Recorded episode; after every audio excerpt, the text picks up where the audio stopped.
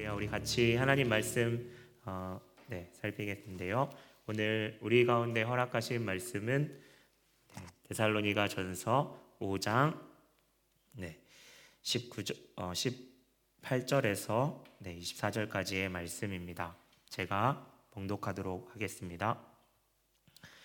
성령을 소멸하지 말며 예언을 멸시하지 말고 범사에 헤아려 좋은 것을 취하고 악은 어떠한 모양이라도 버리라. 평강의 하나님이 친히 너희를 온전히 거룩하게 하시고 또 너희의 온 영과 혼과 몸이 우리 주 예수 그리스도께서 강림하실 때에 흠 없게 보전하게 되기를 원하노라.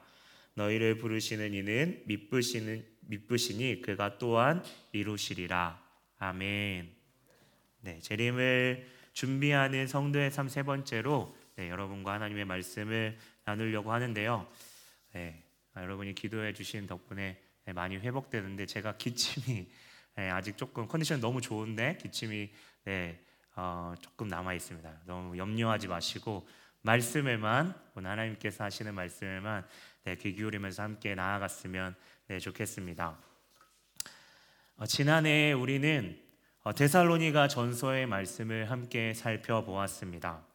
오늘은 어쩌면 그 마지막이 되겠는데요. 어, 한번 데살로니가 전서를 한번 네, 마지막이기 때문에 처음부터 한번 쭉 여러분과 한번 생각해 보기를 원합니다. 바울은 예수님에 대해서 나눈 지 얼마 안 돼서 이 데살로니가 성도들과 얼마 안, 어, 예수님을 나누, 나눈 지 얼마 안 돼서 쫓기듯이 남쪽으로 내려가게 되고 이에 남겨진 성도들은 마치 목자 없는 성도들 같이 될 뻔했지만 아, 그 가운데 감사하게도 그곳에 복음의 성령이 성령의 그 능력으로 그 복음이 심기게 되었고 떨어져 있지만 어, 그들과의 소식을 계속해서 주고받고 더 나아가 그들이 바울과 같은 마음으로 어, 다시금 만나기를 원한다는 아, 그 소식을 듣고 바울은 너무나도 감사하게 됩니다. 그의 감사가 익히 아는 우리의 감사와 조금 다른 부분은 환경에 있어서 여전히 그 데살로니가에 있는 성도들이 받는 핍박은 그대로 있었지만 그들이 돌아서지 않는 것과 더 나아가서 이제는 사랑의 어, 수고와 또 소망의 인내로서 그 환경을 조금씩 조금씩 헤쳐 나아가는 그 모습을 감사하게 되죠. 계속해서 바울이 감사하는 것은 짧은 시간 동안 전한 복음과 유대인들의 수많은 그 이간질에도 그들이 바울의 말에 대해서 바울이 여러 차례 이제 변호하기도 했고 그래서 그러한 말들을 했지 않습니까? 그 가운데서도 여전히 바울의 말은 사람의 말이 아닌 하나님의 말씀으로 받고 어, 다시금 그들이 만날 것을 기대한 것은 이제는 진정 그들이 이제 초보자에서 하나님의 말씀을 받고 조금씩 조금씩 성장하기를 원하는 그 바울의 마음을 알 수 있습니다. 바울은 구체적으로 이에 대해서 4장 이하에 이야기하죠. 많은 것들을 종합해서 한 문장으로 이야기하면 너희가 거룩한 삶을 살아야 돼라고 말씀하고 있습니다. 여러분 거룩한 삶에 대해서 이야기한다면 도덕적인 삶에서 우리의 시선이 절대 머물지 않습니다. 거룩이라고 한다면 하나님과의 관계에서 어쩌면 어, 사랑하는 그 상대방이 무엇을 원하는지 하나님의 뜻이 무엇인지 기뻐하는 뜻이 무엇인지를 자꾸 알아가고 그 가운데 우리도 동일하게 반응하는 것을 이야기하죠. 바울은 그 가운데에 어, 여러 가지 그 문제에 대해서도 이야기합니다. 특별히 재림에 대한 부분에 대해서 성도들이 어떠한 편견이나 특별히 어, 그 오해나 아니면 차별에 대한 그 부분에 있어서 아니다. 우리 모두가 구원받게 될 것이고 재림 받을 때에 하나님의 영광을 같이 볼 거야라고 격려하고 있죠. 중요한 것은 그래서 지금 지금 영적인 전투가 있는 이 현장 가운데 우리가 거룩한 삶을 어떻게 녹여내고 반응해야 될지에 대해서 마지막 권면과 더불어 그 중요한 메시지를 이 성도들에게 남기게 됩니다. 어, 구체적으로는 공동체 안의 존중과 화목에 대해서 말하고 약한 자들을 너희가 붙들어야 된다라고 이야기하죠. 그리고 개인적으로는 너희가 항상 기뻐하고 기도로서 끊임없이 하나님 안에 머물기를 원하는데 이 모든 것이 그 하나님의 선하신 뜻대로 있기 때문에 너희의 감사 또한 감사할 수 있을 때에만 감사하는 것이 아니라 너희가 그럴 그렇게 그런 환경이 주어지지 않는다고 하더라도 어, 곧바로 어, 나의 삶에 있어서 해석되지 않는 그 궁금증이 있더라도 우리가 감사함으로 그 선하신 주님을 바라보며 너희가 나아가야 된다. 그것에 감사해야 된다라고 이제 권면하게 되죠. 그리고 그 권면 가운데 오늘 마지막으로 하나님과의 관계에서 가장 주의해야 되는 부분에 대해서 이야기합니다. 그리고 오늘 말씀에 대한 부분들이 어쩌면 바울이 막 생각나는 것을 어, 막 생각나는 것을 이것저것 막 생각하면서 하나하나 짧게 이야기할 수, 한다고도 생각되어질 수 있는데요. 저는 이 말씀 좀 묵상하면서 이 말씀이 독립적인 것이 아니라 그 전에 우리가 살펴봤던 항상 기뻐하고 쉬지 말고 기도하며 범사에 감사하는 말씀과 조금은 이어지는 말씀이 아닌가라는 생각을 좀 해보게 되었습니다. 성령을 소멸하지 말고 예언을 멸시하지 말라. 여러분 성경에 있어서 성령의 일하심과 결코 겹칠 수 없는 부분에 대해서 분명하게 성경이 이야기하고 있습니다. 여러분 무엇인지 아마 아시는 분도 있을 거예요. 바로 생각나시는 분도 성령과 바울이 대조해서 네, 이야기하는 것 바로 갈라디아서에 우리가 알고 있는 육체의 소욕에 관한 것인데요. 육체의 욕심입니다. 갈라디아서 5장 16절에서 18절입니다. 내가 이르노니 너희는 성령을 따라 행하라. 그러면 육체의 욕심을 이루지 아니하리라. 육체의 소욕은 성령을 거스르고 성령은 육체를 거스르나니 이 둘이 서로 대적함이라. 너희가 원하는 것을 하지 못하게 하려 함이니라. 너희가 만일 성령의 인도하신 바가 되면 율법 아래 있지 아니하리라. 우리가 성령 안에서 항상 기뻐하고 항상 기도하며 쉬지 말고 기도하며 범사에 감사하고 싶은 그 원함을 얻지 못하게 하는 그 대적이 바로 멀리 있지 않고 우리 마음 가운데 있는 육체의 소욕이라는 것입니다. 여러분 이것이 율법과 같아서 우리를 다시 죄에서 계속 종노릇하게 하려고 하는 것인데요.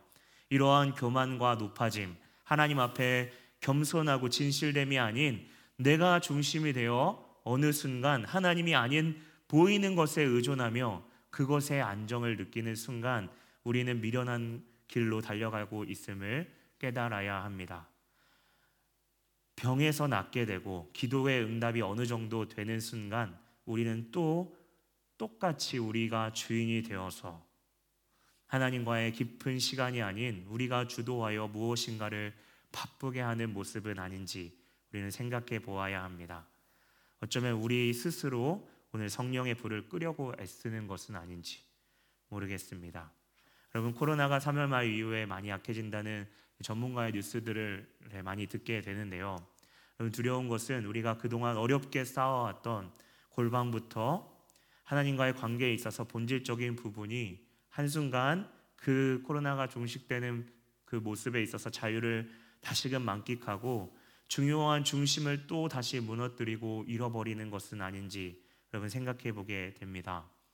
인정하기 싫지만 다시금 우리의 중심이 되는 그 삶에 취해서 우리 스스로 소멸하는 것은 아닌지 우리 계속해서 기도하며 준비하며 나아가야 합니다.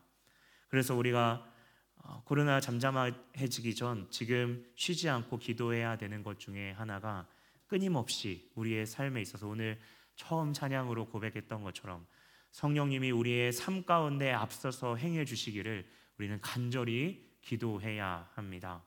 그분의 음성 듣는 것이 혹시 나에게 형식적이게 되었거나 그 마음 가운데 진실함에 보이지 않는 경우에 우리의 마음을 찢고 주님 앞에 다시 한번 나아가야 합니다. 여러분 가장 위험한 순간입니다. 우리의 것은 한순간에 다 무너질 수 있습니다. 성경에 많은 하나님의 징계와 심판은 한순간에 걷잡을 수 없이 무너지게 됩니다. 우리의 일, 사역, 또 학업, 이 모든 것이 주님이 주도하고 성령님께서 일하지 않는다면 여러분 신기루처럼 축복으로 보일 수 있지만 그 모든 것이 저주라고 저주가 될 수 있다는 사실입니다. 여러분 하나님과의 관계 이 저주는요 하나님과의 관계에서 더 멀어지는 거죠. 우리에게는 우리에게 허락하신 모든 것에 대해서 여러분 그 상황과 환경이요 어떻게 어떠한 모습을 보이든지 하나님이 그 가운데 어떠한 말씀을 하시는지 하나님의 뜻이 어디에 있는지를 우리가 분별하며 기억하며 나아가야 합니다. 우리가 같이 묵상하고 있는 한나의 고백과 같이 아침에 또 묵상하고 있고 여러분 큐티에도 묵상하고 있는 사무엘상 본문과 같이 여호와로 말미암아 감사하고 그분이 그렇게 일하시기를 네, 여러분 우리가 함께 기도해야 합니다. 바울은 성령에 소멸하지 말고 계속해서 중요한 부분을 이야기합니다. 예언을 멸시하지 말라 라고 이야기하죠. 내 마음이 높아져 있거나 때론 마음이 상하였을 때 하나님의 말씀에 대해서 우리는 가볍게 여길 때가 있습니다. 그 말씀에 대해서 푸는 부분이나 해석하는 데 있어서 동의하지 않고 때로는 우리 자신의 주장과 그 틀 안에서 하나님 말씀을 듣는 것을 판단하고 때로는 멸시하는데요. 사실 우리가 생각해 보면 여러분 처음에 아무것도 모르는 상태에 있어서는 아, 이러한 마음이 들기 하나님의 마음을 멸시하거나 그런 마음이 들기가 쉽지 않습니다. 그럼 아이가 처음 태어나면 열심히 살려고 생존을 위해 젖병을 이렇게 빠는 것과 같죠. 그런데 아이가 조금씩 커지고 이제는 아이가 밥을 먹게 되면서 그 가운데에도 어, 더 재밌는 것들, 장난감이 더 좋아지고 더 재미있는 것들 우리 가운데 보여지면 여러분 많은 곳에서 엄마들은 밥 숟가락을 들고 막 여러분 예, 전쟁을 하게 되고요. 또 아이들은 그것들을 어, 피하고 투정하고 다른 것들에 이렇게 몰두하는 모습을 보게 되죠. 우리가 성경에 대해서 아예 몰랐을 때 하나님 아는 기쁨이 처음 있을 때는요 이런 모습들이 있지 않습니다. 오늘 데살로니가 교회들이 교인들이요 처음에 초신자에 있는 모습이잖아요. 바울이 이런 권면을 왜 했을까라는 생각을 좀 곰곰하게 하는 데 있어서요. 예언의 멸시는요. 오히려 우리가 하나님의 말씀을 조금 안다고 생각했을 때 이해한다고 생각했을 때이 멸시로 가는 교만이 우리의 마음 가운데에 스며들을 수 있다는 사실입니다. 지식적인 배움이 그럴 수 있고요. 점점 직분을 받게 되고 간증이 때로는 어느 순간 중요한 순간에 내 발목을 덜어 잡는 그런 순간들이 있습니다. 참 매 순간 주님을 붙들어야 함을 우리는 항시 기억해야 합니다. 물론 여기서 예언은요. 어, 당시의 사도들이 아닌 교회 안에서 성령의 은사를 받아서 어, 이야기하는 그러한 대상을 이야기합니다. 제가 왜 이야기를 하냐면 어, 물론 이 말씀에 대해서 우리가 받아들이고 해석할 때이 어, 말씀 예언하는 사람의 말씀에 있어서도 참 주의하고 조심해야 되는 것은 사실입니다. 왜냐하면 고린도전서에 바울이 여러 부분에 대해서 어, 이 어, 교회 안에 자기 절제에 의해서 통제받아야 된다. 또한 교회 안에서 질서에 의해 제재받아야 된다. 쉬운 성경 이렇게 말하고 있죠. 어, 아무나 내가 말씀 받았다고 해서 이렇게 이야기하는 것, 그것을 따르는 것은 위험하고 교회 질서에 따라 지도받아야 함을 이야기합니다. 왜냐하면 어, 바울도 이야기했지만 하나님 무질서의 하나님이 아니라 평강의 평안의 하나님이시기 때문 평화의 하나님이시기 때문이죠. 하지만 바울이 이에 대해서 아예 금지한 것은 또 아닙니다. 그렇죠? 오히려 건강하게 교회 질서 안에서 존중하고 너희가 하라라고 권면하게 되죠. 그래서 여러분 여기에서 중요한 것은요. 예언의 말씀을 받았을 때 그 사람보다 우리의 태도에 대한 부분들을 저는 좀 더 우리 함께 묵상해 보기를 원합니다. 혹시 내가 생각하기에 나보다 신앙의 연수도 작고 잘 모르는 것 같다고 생각할 때에 우리는 인정하기 싫지만 우리의 마음 깊은 곳에서 멸시하고 있는지 모릅니다. 제가 방금까지 예언한 자 말씀을 풀고 해석하는 자에 대한 그 사람의 그 모습에 집중했다면 여러분 그것뿐만 아니라 우리가 더불어서 생각하는 것은 하나님의 말씀 자체에 대한 나의 태도입니다. 어려서부터 성경을 읽고 어느 정도 성경의 말씀에 대해서 어떤 전체적인 어떠한 어, 이야기나 그러한 부분을 어느 정도 아는 사람이 저는 가장 위험하고 경계해야 된다고 생각하는데요. 예언 말씀에 대한 멸시는 보이는 부분보다 여러분 보이지 않게 어느 순간 조금씩 조금씩 우리의 마음 가운데 작게 싹트는 것입니다. 갈라디아서의 이 부분에 있어서 경, 경계하면서 경고하고 있는 바울의 마음은요. 우리도 모르는 사람, 우리는 성령을 위해서 심었다고 생각하는데 육체의 소욕을 위해서 심은 자는 반드시 육체의 그 썩어질 것에 대한 어, 그것들을 거두게 되고 성령을 위하여 심은 자들은 영생을 얻는다라고 갈라디아서 말씀하고 있습니다. 여러분 그렇게 생각해 본다면 아, 여러분 두 가지를 한번 생각해 볼 수 있을 것 같습니다. 한 가지는 내가 어느 정도 아는 데 있어서 내 생각과 맞지 않는 하나님의 모습을 말씀 안에서 여러분 접할 때 우리는 쉽게 하나님을 판단하고 여러분 심하게는 하나님을 정죄하기까지 합니다. 또 다른 한 가지는 표면적인 내용은 알지만 하나님의 말, 마음과 말씀의 깊이의 무게를 깨닫지 못할 때입니다. 그리고 어느 정도 하나님이 안다고 생각하는 거죠. 예를 들면 하나님의 구원에 대한 사실을 텍스트로는 많이 들어왔습니다. 수도 없이 많이 들어왔지만 그런데 불행하게도 아는 데에서도 그 능력은 보이지 않으며 더 불행한 것은 삶의 변화가 없는 내 모습의 원인을 모르는 상황입니다. 여러분 멸시에 대해서 쉬는 성경에서는요 오늘 하찮은 것이라고 말한, 말합니다. 우리는 아직 하나님의 말씀을 멸시한 적이 없다고 이야기하지만 중요한 순간에 하나님께 항변하고 변명하는 모습을 곰곰이 보면 하나님을 온전히 알지 못하는 데에서 어, 이러한 모습들이 나오는데요. 그래서 역설적으로 하나님을 존중히 여기고 하나님의 말씀을 존중히 어, 그 사람에 대해서 존중히 여기는 것은 그것들을 하나님의 마음이 무엇인지를 알고 믿음으로 받아들인 수납하는 그 받아들이는 것을 넘어서서 그 말씀을 깊이 아는데 성령 안에서 내가 그 하나님의 마음을 선택하며 따라가는 그 순종하는 것까지를 이야기합니다. 바울은 계속해서 오늘 성경에 말씀하고 있습니다. 모든 것을 헤아려서 좋은 것을 취하고 악은 어떠한 모양이라도 버리라.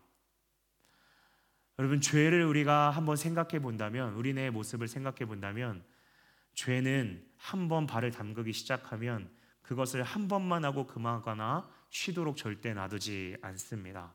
호기심이든 가볍게 경험 삼아 한 잘못 어, 그 모든 것들이 또 다른 죄의 유혹을 낳게 되고 점점 여러분 오늘 악의 모양뿐만 아니라 그, 그 주조된 틀에서 이제 수많은 죄들이 잉태되기 시작하는 거죠.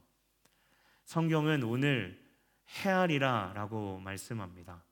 여러분 선한 것이 무엇인지 헤아리라. 우리가 헤아리다 라고 하는 뜻 잘 알고 계시죠. 잘 살피고 무엇이 하나님의 뜻인지를 깊이 생각하라는 것입니다. 그리고 오늘 성경은 취하라. 영어 성경에 보면 절대 놓지 말고 그것들을 꽉 붙잡아라. 라고 이야기하는데요.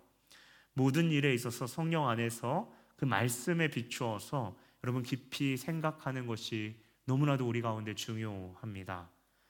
섣부르게 주님에 대해서 안다고 생각, 주님의 마음과 뜻을 안다고 생각해서 우리가 결정한다면, 여러분 그런데 뚜껑을 열어보니 주님의 뜻이 아닌 나의 마음 가운데 내가 생각했던 그것에 따라서 나아갔다고 한다면, 여러분 주님께 얼마나 슬퍼하실까요? 주님의 뜻을 여러분 깊이 알고 묵상하는 우리 되기를 주님의 이름으로 축원합니다. 여러분 점점 분별하기 힘든 시대를 우리는 어, 살아갑니다. 여기저기서 정부의 홍수에 있어서 예전에는 정보를 어떻게든 얻으려고 이렇게 노력했다고 한다면 수많은 정부의 홍수 가운데 그것들이 옳은 것이 무엇인지를 가려내고 또 분별하는 그러한 지능이 우리 가운데 요즘 시대에는 많이 필요합니다. 안타까운 것은 그러한 정보와 그 수많은 홍수가 정작 우리의 삶의 진짜 기준이 되어야 하는 하나님의 말씀, 성경을 뒤로 미루게 한다는 사실입니다. 혹시 우리의 마음 가운데 어, 그렇게 말로는 이야기하지 않지만 성경은 너무 고전적인 거야. 요즘 최신의 정보들이 얼마나 많은데 우리가 성경을 꾸역꾸역 읽고는 있지만 그 성경의 권위에 대해서 우리가 얼마나 인정하고 있는지 얼마나 그 성경의 말씀을 우리가 귀하게 여기며 우리의 삶에 있어서 가장 중요한 시간으로 주님 앞에 드리고 주님을 찾는지 우리는 우리 자신을 돌아봐야 합니다. 성경이 정말 우리의 삶의 기준이라면 우리의 문제가 있을 때마다 성경을 펼치고 삶의 많은 선택 가운데 믿음의 선진들이 보였던 태도를 우리는 깊이 생각해 봐야 합니다. 여러분 많이들 이야기하죠. 역사는 그 미래를 보는 거울이라고요. 여러분 1대1로 우리의 현대의 문제들을 어, 치환할 수는 성경에 대해서 1대1로 이렇게 매칭할 수는 없지만 여러분 하나님의 그, 그 가운데 하나님 어디에 계시는지 말씀 가운데 하나님의 그 가운데 반응하며 나아갔던 그 선배 믿음의 선배들의 모습은 어떠하였는지 그 발자취를 밟아가면서 우리가 생각하면서 거기 안에서 힌트와 이제 사인을 얻는 것이죠. 그리고 그 가운데 하나님의 마, 마음을 알았다면 붙잡아야 합니다. 주저하지 않고 성령님께서 주시는 그 선한 것을 용기를 가지고 취하고 그 편에 서야 합니다.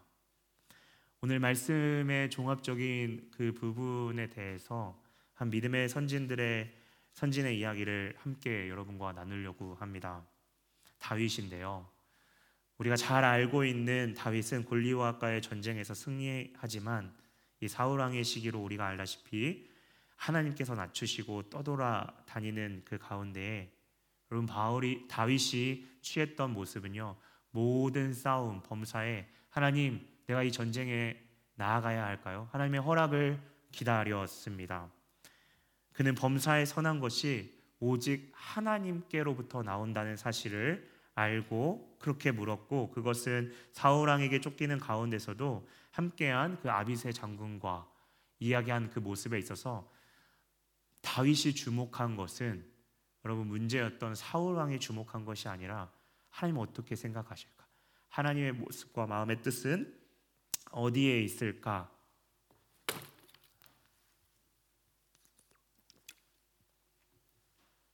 어디에 있을까 생각하면서 그 하나님의 마음이 어디에 있는지를 계속 물으며 그 살폈던 모습을 우리는 그 아비세 장군과 그 절제절명에 선택하는 그 순간에서 우리는 볼 수 있습니다. 그렇게 주님을 따랐던 그의 삶이 바세바라는 그 여인이 목욕하는 장면을 보며 이 죄를 허용하게 되는데요. 그 즉시 멈추고 하나님께 돌이키며 엎드려야 하는데 이 죄가 결국 잉태되게 됩니다. 바세바의 아내 우리아를 죽이는데요. 자기의 피를 그 직접 자기의 손에 피를 묻히지 않으려고 이 살인을 다른 사람에게 시켜서 교사하는 그 엄청난 죄를 범하게 되고 결국 바세바의 아내 우리아는 사망에 이르고 바세바를 취하는 간음을 범하게 되죠. 여러분 나단 선지자를 통해서 하나님은 네가 나를 업신여겼다라고 말합니다.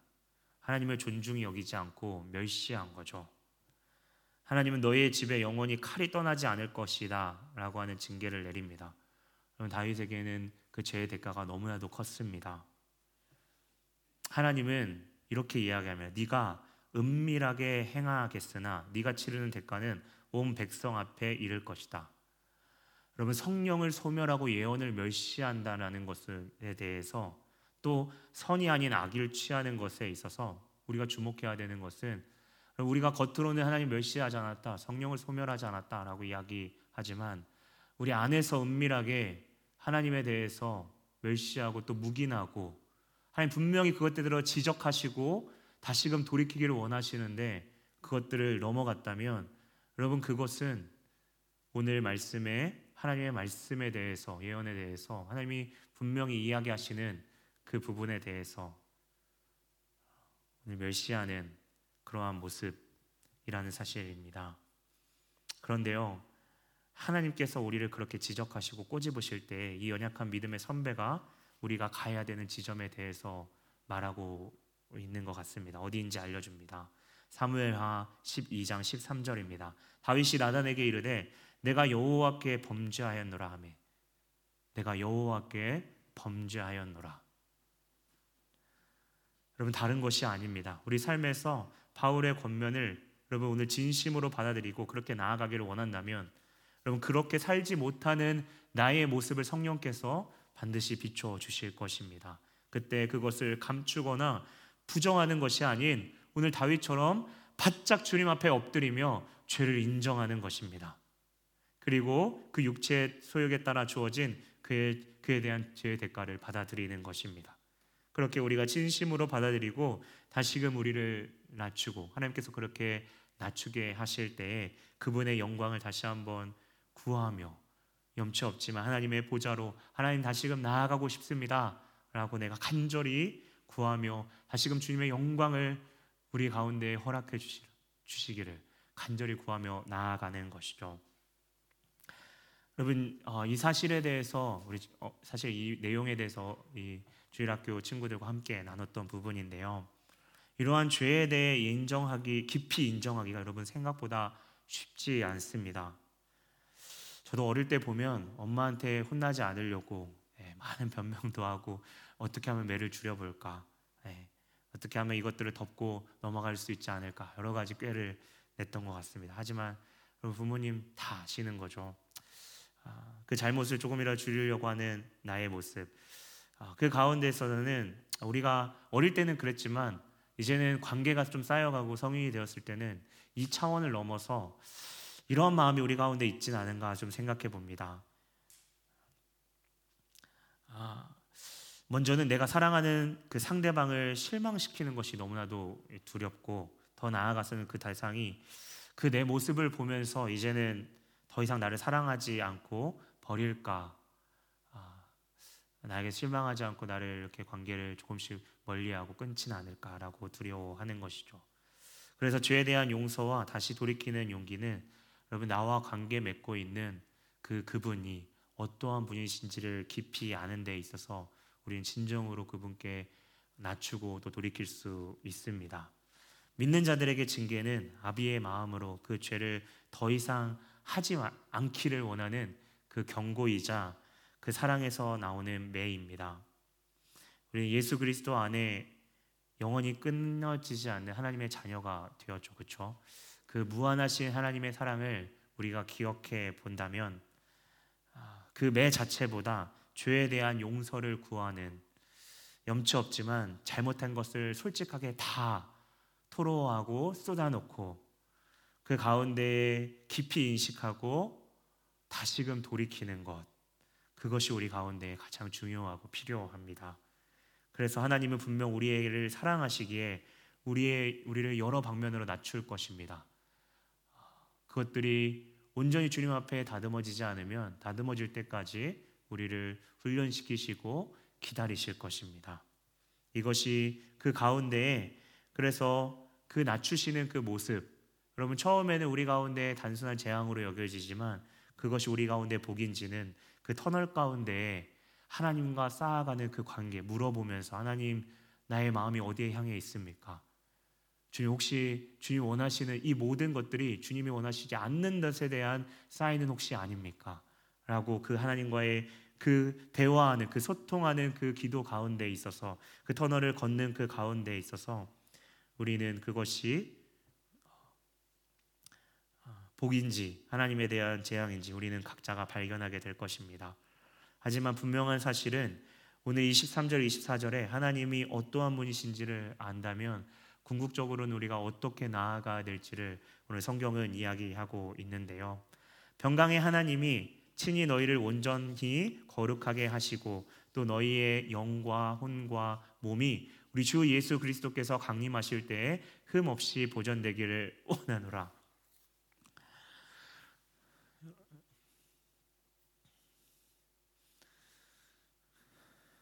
이에 대해 어, 바울은 약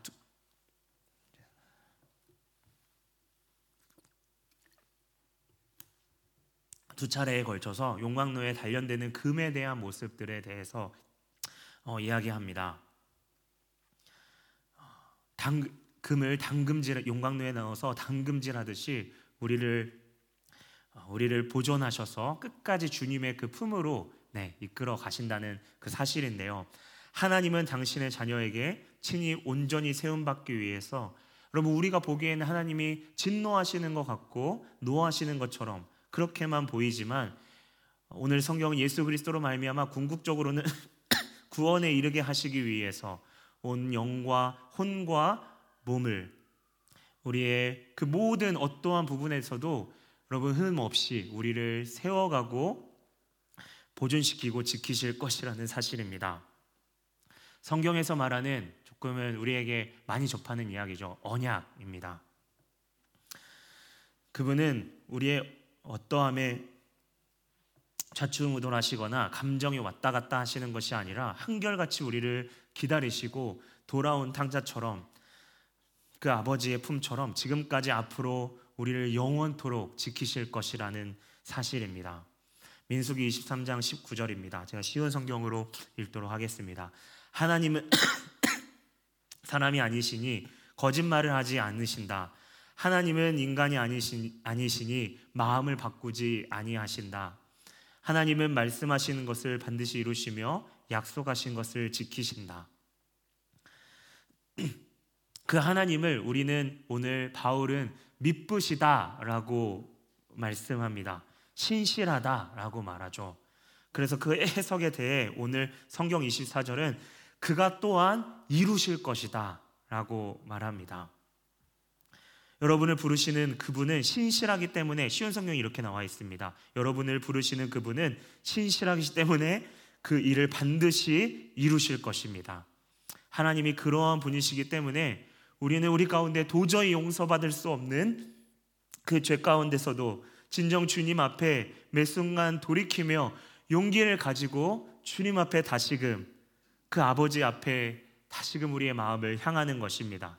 그 미쁘신 하나님을 인식하며 기, 기억하면서 언제나 우리를 기다리시기에 여러분 그 관계에 있어서 우리가 거, 버려질까 두려워하는 것이 아니라 더욱더 하나님 우리의 마음 가운데 주님을 찾습니다. 다시금 주님 주님 앞에 나아가겠습니다. 라고 하며 날마다 주님 앞에 가까이 중심으로 나아가는 것입니다. 어느 순간 우리의 모습 가운데 주 안에서 누리는 여러분 기쁨이 여러분 사라지셨습니까? 하나님과의 기도 가운데 있어서 어느 순간 내 마음 가운데 그 자리가 불편해지며 감사함보다 원망과 불평, 짜증이 우리의 모습 가운데 혹시 보여지십니까?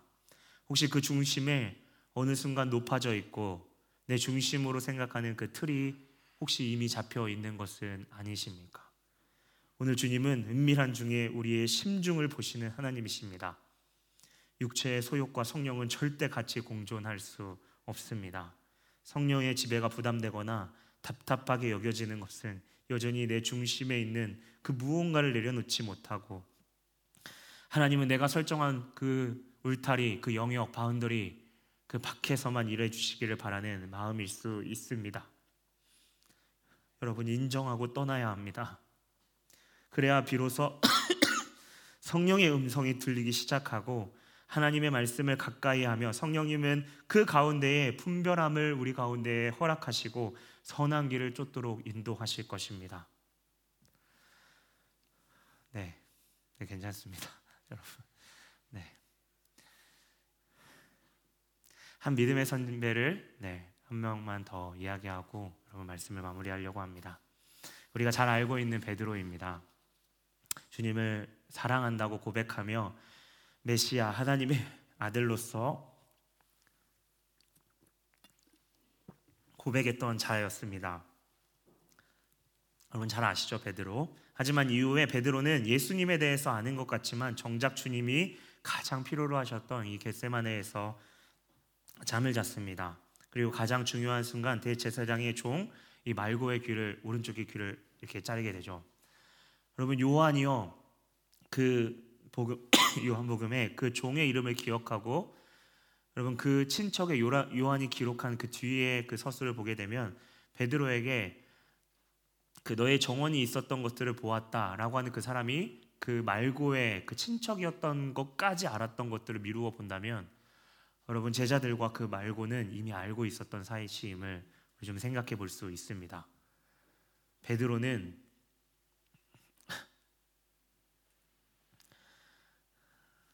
베드로는 그 행위가 가지는 무게에 대해서 이미 알고 의도적으로 했으면 우리는 생각해 보게 됩니다.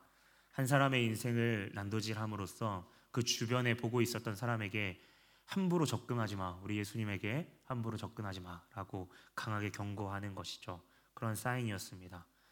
그런데요, 저는 이 모습이 아, 전에 그, 그 사, 살펴보았던 이 다윗의 모습과 크게 다르지 않다고 생각하는데요. 그 이후에 베드로는 예수님을 부인하게 됩니다. 그리고 세 번 부인하고 마지막은 저주하며 맹세까지 하게 되죠. 중요한 순간 성경을 소멸시키며 육체에 따라 주님을 멸시한 베드로였습니다. 하지만 주님은 베드로를 찾아오십니다. 그리고 기회를 주십니다. 이미 다 굴었을 때 심히 통곡했던 베드로는 평생에 후회할 그 행동을 한 죄책감에서 지냈을 겁니다.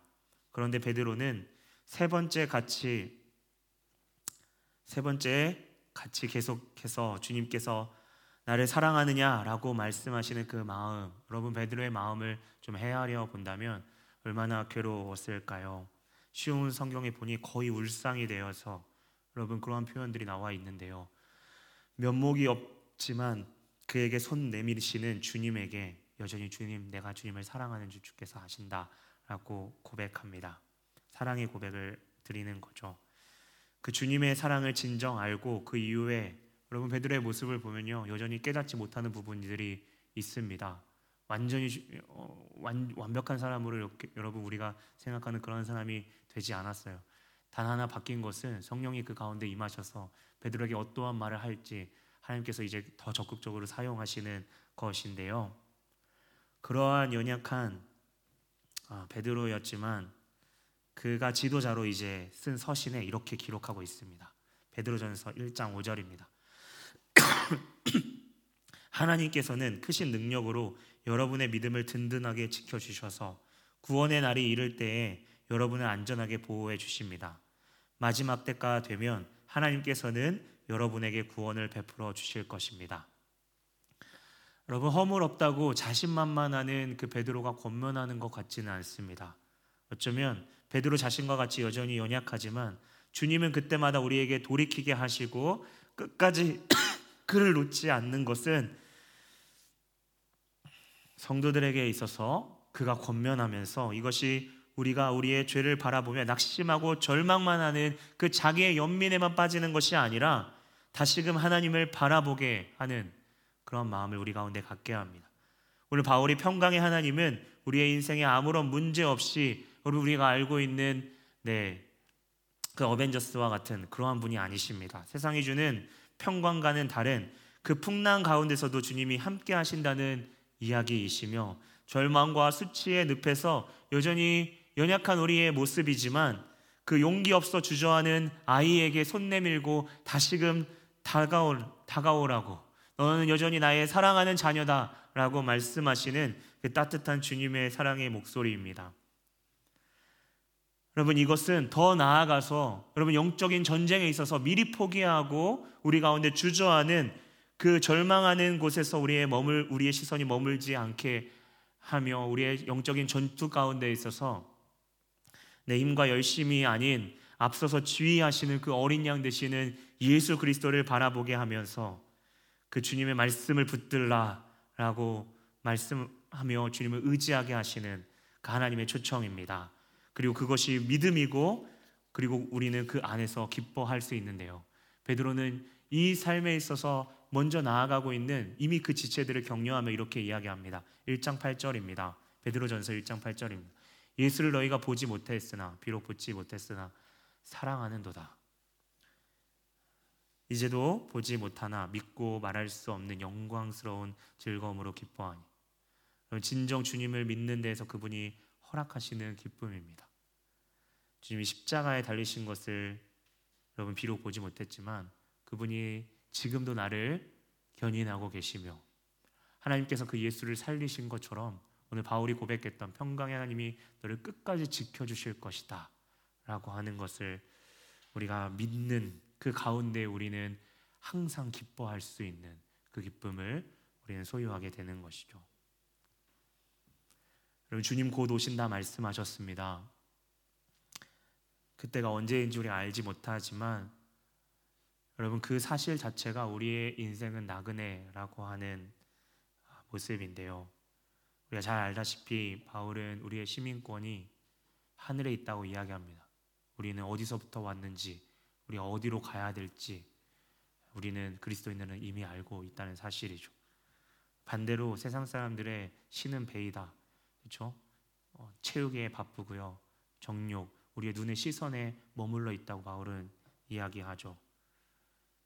여러분 우리의 마음 가운데요 무엇인가 채워지지 않는 것에 있어서 이유 모를 우리의 답답함 가운데 있을 때 또 우리의 마음 가운데 그렇게 메말라 있는 어, 그 모습이 있다면 여러분 오늘 다시 한번 성령님을 의지하며 겸손히 주님 앞에 엎드리며 나아가기를 간절히 원합니다.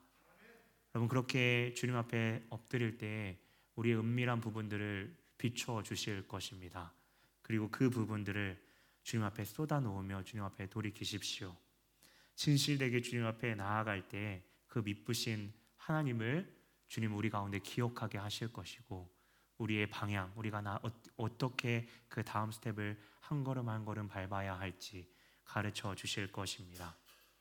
여러분 그렇게 인정하고 우리를 비추시는 것, 그 낮추시는 것을 우리의 복이라 여기고 우리가 주님 앞에 돌이키는 은혜가 이 시간 있기를 주님의 이름으로 축원합니다. 여러분 그렇다면 주님은 그 구하는 자 마른 마음에 주님의 생수로 우리를 채워 주실 것입니다.